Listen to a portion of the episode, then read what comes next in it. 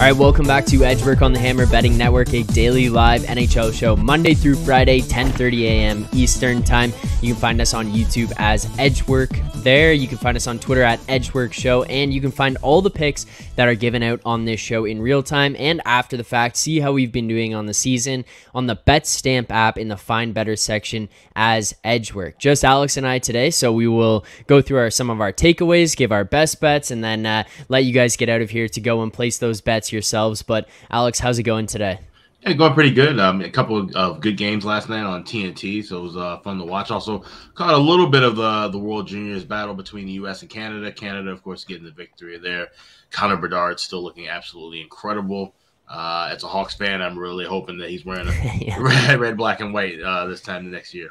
Yeah, that kid is insane. It, it's watch, watching him is nuts too because I remember vividly like watching McDavid when he was in the World Juniors, and mm-hmm. it's not to uh, diminish anything that he did. And you do have to remember like there are sometimes like these guys are kids, and McDavid at that point was t- uh, technically like a kid playing in the World Juniors, but just watching Bedard has been it's been a different experience at least for myself being Canadian being so invested in all of the Canadian games that they're playing because it's the first time in a while that I've been watching and have felt like on the edge of my seat every single time he's on the yeah. ice. And he's 17 years old and it's like he touches the puck and he he just looks lethal. He is do- like he's dominant in the sense of like I'm going to go out there and it's not even just I'm going to do it all on my own. It's like I'm going to make a difference every time he goes out on the ice. He's been extremely exciting to watch. I don't know, is there a player for you in the World Juniors that you can remember being like that exciting or that kind of uh, able to be a game breaker? No, I, I really can't. And and you know, I don't watch that much international hockey to be honest. Like I said, the last time I followed it probably was when McDavid and, and you know the hype machine kind of really got rolling after the World Juniors for him. And of course, uh, we see what kind of a superstar he is now. But Bedard, the poise that he has and, and his body presence. I mean, he's only five nine, but he plays larger than he is, and and he's you know he's a, a stronger a player for for his height. Of course, that's going to change over time once he gets into the NHL, but he's still got some growing to do. So if he can put another, you know, four inches on, another 25 pounds, uh, with the skill that he has, that he's going to be absolutely electric for years to come. So he, it, has been fun to watch him, and uh, it'll be fun wherever he does land in the NHL. It'll be interesting to see how he does. Certainly, uh, is a slam dunk for the number one overall pick. Well, it's funny too. You say that like, oh, if he can put on this height, if he can put on this weight, a lot of kids you'd be looking at in the World Juniors. It's like, well, how realistic is that for them to continue to grow at that rate? But he's 17 like yeah. that's very possible very mm-hmm. possible. Between 17 to uh, like age 21 i grew like three inches and put on 40 pounds. So it's like it's not out of reach for him to be right. able to grow at a at a quick rate there. But before we get into some of the nhl stuff i do want to ask you at least quickly did you catch the two called back goalie interference calls last night in that game? I did yeah. Okay okay. So I'm Canadian, you are American. I tried to remove bias when watching it, but there's been a little bit of an uproar online about it. I just want to know what your opinions are on uh, on both calls, essentially. I mean, I jokingly tweeted this that, oh, well, you know, this kind of feels a little fishy with two goals called back for the U.S., you know, having the tournament in Canada. But uh, jokes aside, now the first goal was questionable enough to where it's a coin flip. I didn't really mind that. The second goal called back, that one did not seem like interference to me. I thought that was just, you know, a good hardworking play in front of the net, and you know, it should have been qualified as, as a good goal. But that first one really changed the dynamic because yeah, that game that was going to, uh, you know, tie the game up. Canada goes to take the four-two lead, and it was never really a shot. Even even if that goal, that second goal stands, that's four-three. Canada still had uh, all the momentum on their side there. So it, it, didn't make much difference in the end. And of course, when you look at the final score, but yeah, those were a, a bit questionable. And I mean, we see them in the NHL all the time too. You're not going to get every call right. So yeah. you know, you, at the end of the day, you can't really slam it for it. I don't, I don't think there was any kind of sabotage at all. Mostly, mostly, joking when I posted that tweet up. So. Yeah, the first one for me was more the the first one was very questionable for me. I was like, okay, I can understand if they don't call this one back. Uh, the one thing I leaned on in that one was like they call it differently in international hockey, whether like whether you like that or not. Like I don't think that's goalie interference in the NHL. I think that right. they let that fly. Then part of the rule is like was the puck in the blue paint? Well, he didn't go in the blue paint to get it. It was out of the blue paint. So I was like, okay, I could understand. The second one to me, which is kind of funny to hear you say, is like I think the second one was a little bit more leaning towards yes, it was goalie interference in in my perspective. I think mm-hmm. it's one of those ones where like it was under his pad. The ref does have the onus on him if he can't see the puck to right. blow the whistle in that situation. So like I was kind of leaning a little bit towards even the fact of like I think he should have just blown the whistle earlier. Like he had it under his pad. That was just my opinion watching it and real time as it was happening. And then watching it back after, I was kind of like, okay, like, yeah, I think this one probably will go, especially given the precedent of the first one when it was like, hey, the first one, which was so questionable, they called back. But that was just kind of where I was at on it. I want to know uh, your opinion, and especially considering it's going on. Uh, it's being so controversial controversial online right now with people right. back and forth about it. But let's get into some of the NHL action. Uh, last night there were games on the ice, and I know something that stood out to you was in the Anaheim game. Uh, one of our co-hosts on the show, actually Jo Madden, she had tweeted out about the fact that the dad's trip, uh, it was an instant fade for her at this point because it seemed like they were having more fun than focusing on the games themselves. But Anaheim manages to go and uh, shut out uh, Dallas last night. Like, what what did you think of that that game, and uh, more specifically, John Gibson's performance in it? Well, that's a ballsy call by Jo because I mean the, the dad's trip, the mom and dad's trip had been nine and two combined this year amongst NHL teams. So uh, good call by her to fade that. But I mean, Gibson, you know, a guy who's been kind of an auto fade for most of the year, turning in a vintage performance, getting the shutout, making 35 saves. This guy had allowed 10 goal or 10 goals combined in the last two starts.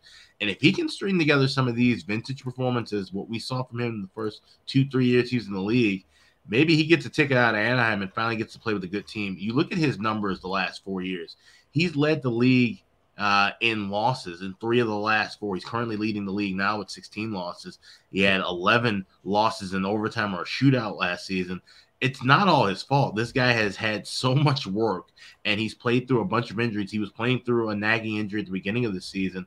I think if he can go to a contending team, get to sit down and and get some legitimate backup minutes, not even be a 1B option, be a true number 2 option and get healthy, he could be a, a, big factor for a team down the stretch. And I think he's one of those guys that probably needs to get moved maybe even before the deadline so he can right. get acclimated with the team get that rest, and then have to come in, maybe make 10, 15 starts late in the year. I think that'd be the biggest thing for him. And I think Anaheim could get a nice return back uh, in making that move. Yeah, I see here a comment from Connor Hartle. Uh, he bet the Lightning and Stars last night. Got Brian Elliott and John Gibson. Yeah, that's uh, that's a tough one. That, that Elliott one is, is really rough too because I, I was stunned to see him start – the night before against Chicago, knowing he right. had a great he had a 10 to 4 record against uh, the Wild. He had played them often when he was a member of the St. Louis Blues. So of course Vasilevskiy goes down with illness and he has to play back to back starts. But I mean he didn't have much work to do in Chicago. I figured he'd be sharp enough, but uh, that was just a, a great game. We almost saw the goal of the decade potentially by Kirill Kaprizov. I mean, this thing hits the post a quarter of an inch the other way, it goes in. The, the between the leg shot would have been a, on the highlight reels for years and years to come. Uh, uh, that kid's got a lot of talent. I think he will get one of those big goals at some point. Yeah, Kirill Kaprizov is actually insane. He is yeah. he is a very very fun player to watch. But just kind of to touch on the John Gibson thing quickly, kind of a follow up question for you on that. Over the past couple of seasons, his reputation has kind of taken a hit. You touch on some of the stats and leading in losses and stuff. I, I think for a little bit of time it was uh, he was leaned on as like or looked at as like, oh, this is he's playing in Anaheim. It's a product of playing in Anaheim. And then I think over the recent, like a recent development over probably the past year and a half, maybe has been okay. Yes, this is a product of playing in Anaheim, but he's also not playing that great if you're looking at John Gibson here, you're a team that's going to trade for him. How much does it concern you that maybe it's not just as much of a product of Anaheim anymore? Maybe he just isn't at that tier. And do you think he can kind of elevate back to that tier beyond that? Well, that's the thing. It, it's it's a two part thing. Like I said, yeah, him playing in Anaheim, and if, and you look at the decline in his numbers. You look at those those numbers he had the first three four seasons. That was a more defensively sound Anaheim team. They weren't winning that many games, but right. they were more defensively sound, especially with their forward play uh, and, and better blue line. As those guys, you know, kind of faded out, we saw, you know, Getzlaf and Perry leave and, and, some of those other stalwarts. That's when that his numbers started to decline. And on top of that, logging big minutes and like I said, playing through injuries. He's a, he's a battle tested guy who's played through a lot of injuries. I think all of that combined is really what uh, we've seen this kind of this downfall. I don't think it's necessarily bad play from him. Uh, more so than it is he's been trying to carry this team on his back for the last nine, you know, almost ten seasons. And, and, so I think if he gets a chance to rest mentally and not have to be the man, I think that's a, a, a good change of pace for him. He he definitely needs to change of pace and a change of venue, and I think that's the right role for him. Don't put him back into a number one spot somewhere else. Uh, you know, this guy needs I think more right. of a mental break, and that'll help him everywhere else almost kind of in a way like what happened with Fleury last year going to Minnesota where he goes in under Talbot who Talbot was playing well with Minnesota but he wasn't at like the peak level of where he could have been or what they needed in terms of goaltending and they bring Fleury in to be that tandem option and ultimately it's like hey fight it out and figure out which one of you is going to be the guy and then Fleury kind of comes in and does so. Yeah that could be a good option. I guess just even a short question on it it would be like you're looking at a guy like Vejmelka in Arizona. If you're a team approaching the trade deadline, you think maybe you need to bolster your goaltending. You're not looking for a number one, but you need to bolster it. Right. Would you consider looking at Vejmelka as a trade piece there? Oh, I c- certainly would. I think I, I think Vejmelka and Gibson are probably two of the top three or four goalies in this conversation. Uh, and I think it depends on what you're looking for. If you're a team, say like the New York Rangers, you're not you're not looking for just a solid number two goalie. Long, you want something just for the short term in case something happens to Shesterkin. I would go for a Gibson. If you're okay. a team, say like Minnesota, for example, where you've got Gustavsson playing really well, he won last night. He won eight of his last nine starts. Fleury's an older guy, kind of on the outside looking in. You know he's not going to stick around forever. And you've got Je- Jesper Wallstedt in, in the AHL. Maybe you take a shot with a Vejmelka and you flip Fleury, but then you still flip Vejmelka the, the year after because that's the thing. You got to juggle with the cap space for a Minnesota team. So there's places you know, for both of those teams, for both those players, rather, teams that are going to make a playoff run. But I think it kind of depends what your long term expectations are. If you're a team that you can give Vejmelka and keep him around for two or three years, that that's more uh, likely than if you're looking for a, a, cup run right now. You get maybe go for a guy like Gibson and then let him hit the free agency market. Right, and Connor Hartley saying here too sucks that they're in the same division, but LA Kings uh, oh, could use the services of Gibson or Vejmelka. Uh, fair enough. Like that's probably that's probably a team that, that could be using Vejmelka for Quick. I think I think that's a, a straight up deal. It actually isn't that bad. Fair enough. Uh, I do have something for you for another team, and it's kind of uh, somewhat based on where they're positioned in the standings right now and what they did last year, and then also kind of the the injuries that they've had to deal with, and it's how how dangerous do you feel that the Colorado Avalanche could still be? They've dealt with the injuries of Landeskog and MacKinnon. You lose Nazem Kadri in the offseason. You lose your goaltender that you went on the run with in Kuemper, but you obviously replace him in, with uh, Georgiev there. Then this team wasn't afraid to make moves at the deadline last year. You go out and they acquire Cogliano and Lehkonen and Josh Manson. Like they were prepared to improve their team and, and go all in for it. Now, you do drop some guys your team changes a little bit naturally especially with cap and stuff that's gonna it's going to happen but they kind of they get back MacKinnon here and they've been a team that they're sitting just outside of a playoff spot one point back of the oilers two points back of the flames and the wild card. Like do you still look at Colorado as a team that you got to keep your eyes out for, or do you think that this might be one of those years where it's just like, hey, this was a step back. We suffered some injuries. We had a cup hangover. Like, I- am just having a hard time myself evaluating Colorado and what they could be because I, I don't think it's been a big drop off from last year, even despite those injuries. Right. I mean, the, the injuries have really been the the catalyst for the drop off. It's not just a bad play. Whenever you've seen this team healthy, they played really good hockey. It's just that you yeah. have only seen it maybe maybe a half a dozen times this entire season.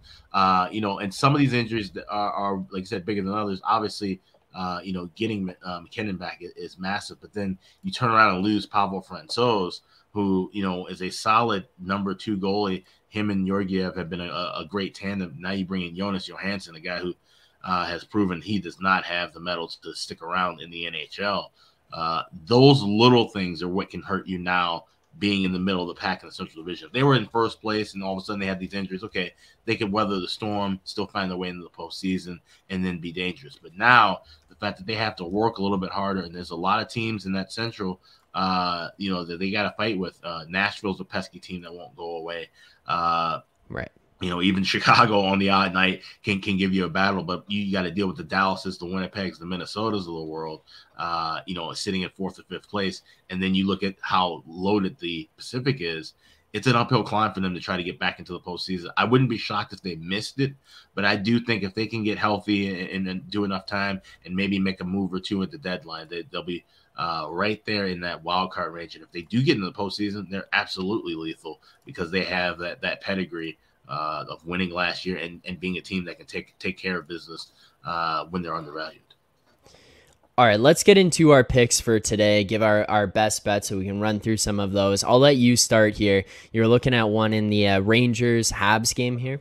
Yeah, I'm looking at that team total over uh, three and a half. I laid a dollar twenty-five actually uh, with that on the Rangers. I mean, this is a Montreal defense and and goaltending unit that's pretty much just been you know trash cans and uh, traffic cones right now. I mean, the way that they're giving up goals left and right.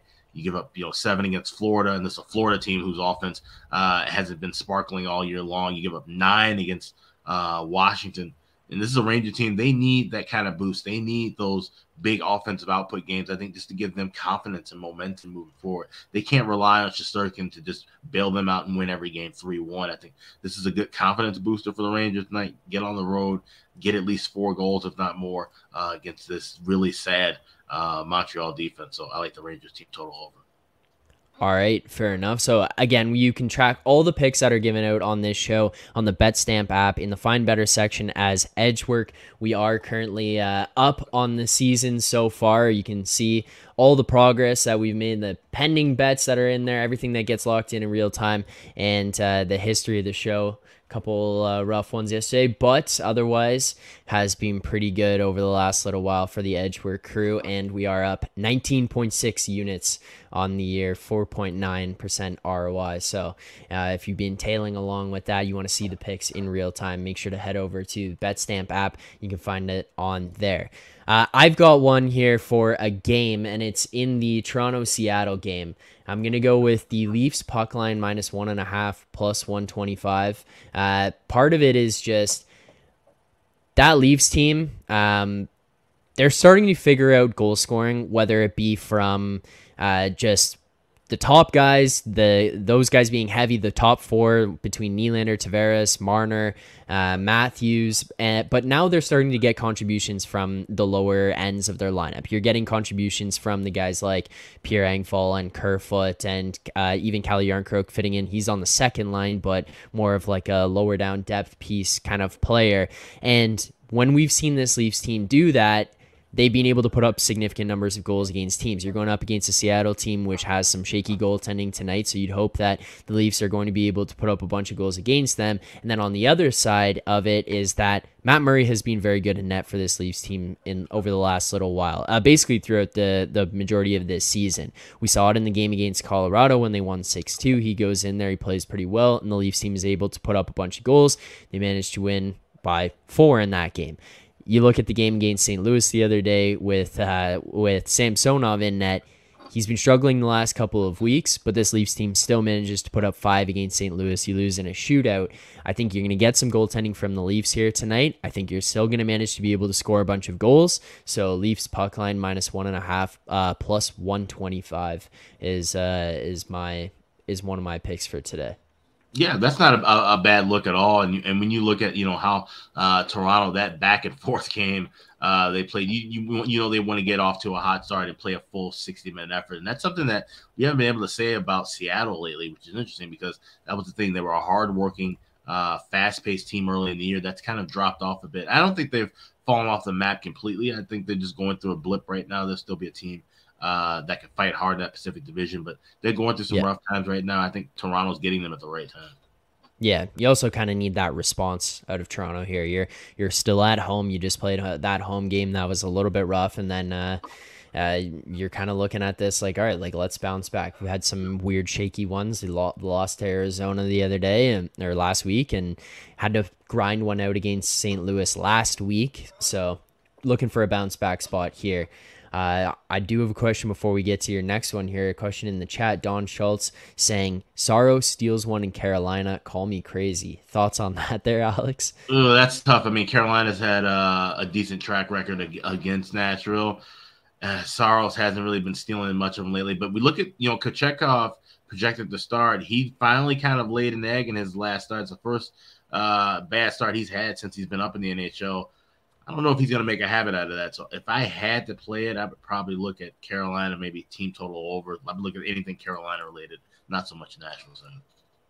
Fair enough. All right, and then you do have uh, some more best bets, so we'll get to those. Let's see. Let's hear about the one in the Boston Bruins LA Kings game. Like this Boston team, they just continue to roll. But every time I look at the standings, I don't unfortunately get to follow LA, like uh, watch their games as much as I'd probably like to, just based on the time of their games and everything else that's going on. But uh, like this LA team, they're only four points back of Vegas. They're seven, two, and one in their last 10. They continue to win games. The only number that just kind of like grabs my attention every time is there a minus five goal differential on the season.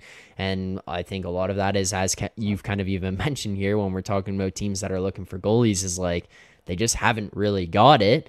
Um, consistently throughout this season so far. So they kind of have to outscore their problems. And then sometimes if you're going to lose a game, you're going to give up a whole bunch. You're not going to be able to fight back. But uh, they're scrappy. They're finding ways to get points. They're finding ways to win games. Uh, what do you have in this Bruins Kings game tonight?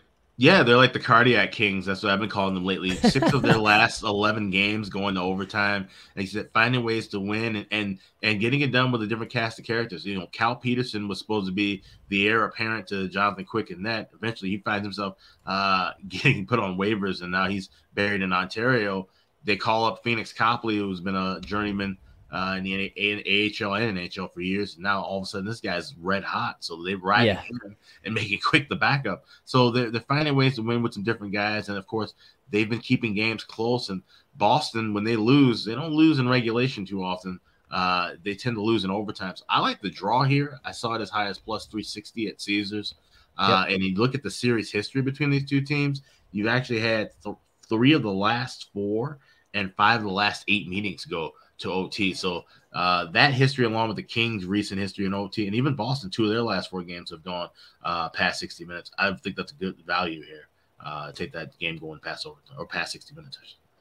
Yeah, it is being impressive, like the Bruins' ability to even like if they are losing games, they're still managing to get points out of it. They, yeah. it, whether no matter what they're doing, they're just finding ways to continue to build up their lead uh, on the league and uh, spe- specifically on the uh, Eastern Conference. They're like they just every time I look, it's like, oh yeah, Boston lost last night. Well, they lost in overtime. They lost in a shoot. Like they just find ways to get points. They make it harder and harder for the teams behind them to catch up. So I like that. I like that play. I like that look there. And, and as we get closer into the trade deadline, of course, after the trade deadline is when it really ramps up. You want to start looking for these regulation draws because you'll see a lot of teams, especially if you're looking at you know they're within the same conference, not necessarily battling each other for for space. You'll tend to see teams just kind of, you know, if it's 2 2 or it's 3 3 with about five and a half minutes left in the third period, they're going to put the brakes on. They're not going to risk making a mistake giving up a goal and then coming out of there with zero points. You're going to see the pace slow down tremendously, and you'll see a lot of games going to overtime. You can catch some big numbers, talking about you know plus 320 to anywhere as high as plus 400 on a given night. So definitely look at those more and more as we get closer to playoff positioning time in February, March, and April. All right, and then uh, you got another best bet here in the St. Louis. Uh, or I have a best bet here. Sorry, in the St. Louis New Jersey game. Um, I'm gonna take the St. Louis Blues uh, money line in this one against New Jersey. Part of this for me is a lot of times when you see star players go down, you get players below them who step up. And you have short spurts of time to capitalize on the fact that those guys, that team will rally around that despite injuries or somebody big going down. It's usually not sustained. It's something that over a longer period of time can kind of drop off. But you're looking at St. Louis here tonight, and they're plus 164 against New Jersey. Uh, this New Jersey team, to me, a lot of this has to do with just uh, like numbers in terms of what, where you get on either side and where you can find best prices in this one. You can find a bunch of 160s hanging around for St. Louis, but um, St. Louis right now, like they're in a weird spot. They're kind of just outside the playoffs in the West. That Western Conference hasn't been that great, but you drop O'Reilly, you drop Tarasenko, and then you see in the game against Toronto the other night, guys like Robert Thomas, Jordan Kyrou, they step up and they start to fill in some of those roles. And sometimes it's just like you get leaned on a little bit in those positions. You kind of have to be forced to step up and elevate your game. I think we kind of see that out of some of these St. Louis guys. And the other side of it is I just don't have as much faith in New Jersey right now. They just haven't been that great recently. They are three six and one in their last ten, and I think that there this could be a spot where, and even just going off numbers in the game, I like the odds on this one. I like kind of what you're seeing on either side. I I like St. Louis to maybe upset the Devils, like upset the, the Devils here tonight. And yeah, Don Schultz even mentioning New Jersey on a back to back as well. Yeah. So, like I, I I like that spot, but we'll see. No, I'm right there with you. I actually got plus 160 with that this morning as well. It's a possible Mackenzie Blackwood sighting, so that's yeah. uh, something worth fading. And also looking at just the history, Blues have won eight of the last 11 meetings in New Jersey, 16 of the last 21 meetings overall. So uh, a lot of factors line up here. I, I like St. Louis to, to get the job done tonight as well. All right, do you have any player props that you like for tonight? Uh, no, I was looking at Stefan Noesen uh, for Carolina. I saw his goal, uh, anytime goals at, at plus 225. That's the closest thing I probably look take a shot with. Uh, this is the first time since mid December where he's gone back to back games without a goal. Uh, this guy's been getting a lot of solid ice time, especially on the power play. I'd take maybe a small flyer with him plus 225 to get a goal anytime. All right. Well, if you like plus 225, you're going to love plus 240. I'm seeing that on uh on PointsBet here, so we'll lock that in. Uh I do have I do have one. This is going to be I'm gonna take might take some flack for today's show, but this is the first time I've been Leafs heavy on any of the shows I think we've done the entire year. But I'm going with uh, John Tavares anytime goal in this one. You can find it at plus two oh five at Caesars. Uh, he's performing below right now his expected goals on the season. His shooting percentage below where he typically is at. He is um, just right now he's been playing a little bit slower over the past couple of games and i think that you're going to start to see that turn around. That cannot sustain playing with mitch marner with the level of excitement and energy that he plays with and then combine that with the fact that john john tavares is the net front guy on the leafs number one power play unit whether it be from tips in front of the net or burying rebounds from shots created from Nylander and Matthews and even Bunting at this point who are shooting at high rates like they're just shoot putting out high clips of numbers of shots on goal uh, Tavares could be in a prime position to capitalize on something like that on a power play position but uh, I wouldn't lean towards a power play uh, point for him necessarily. I would more just go for the anytime goal scorer in the game plus 205 for John Tavares, anytime goal scorer in tonight's game. Uh, that's that's my best player prop for tonight. Nice, nice, solid. Uh, all right, we do have a question in the chat here, so we'll get to this quickly. Don Schultz, or I guess not necessarily a question, but your opinions on this before we go. I like Arizona in Philly tonight. Also, he says, you have any thoughts on that game? Nah, that's a. I mean, that's a tough one. I, I don't feel comfortable laying a price with Philly. Uh, Arizona's been scrappy all year, but I, I don't. I'm, that's one I won't touch, especially in a big card like this. There's other spots I'll lay more, but if I had to play a side, it would be Arizona. Certainly would be laying uh, nearly a dollar fifty with uh, Philly right now. Yeah, uh, yeah, I, I, would. I'm on the same page with that one. That's uh, I wouldn't really t- touch that. This that might just be like a watch and see if there's any carnage kind of game uh, game yeah. for me, and just see if there's any storylines that come out of it, and not necessarily have any financial. Maybe maybe a good live over spot if you see if you see good pace and tempo but no scoring. Uh, wait for that number to drop down to like around five and a half, and, and then that game could open up. All right, fair enough. And Jordan Moso saying Carter Hart in yeah. for Philly, so. Thank you to everyone who tuned in here today. Alex, appreciate you hopping on here with me. Uh, sure. If you enjoyed the show, please make sure to subscribe to the Edge Work YouTube channel. You can also turn on notifications there by clicking that bell. You will get notified every time that we go live, Monday through Friday, 10:30 a.m. Eastern time. If you missed it, uh, missed the show, you just caught the end of it. You can watch it back on YouTube, or you can find us on all podcasting platforms as Edge Work as well. You can find us on Twitter so you can see when we will be going live as Edge Work Show and you can track all the picks that are given out on this show on the BetStamp app as Edge Work in the Find Betters section. Good luck on it on your bets tonight, everybody. Alex, I appreciate you hopping on here. Good luck with your bets tonight, and I will see you tomorrow, and we'll see everyone back here on the Edge Work Show on the Edge Work YouTube channel tomorrow morning, 10:30 a.m. Eastern Time. All right, later, y'all.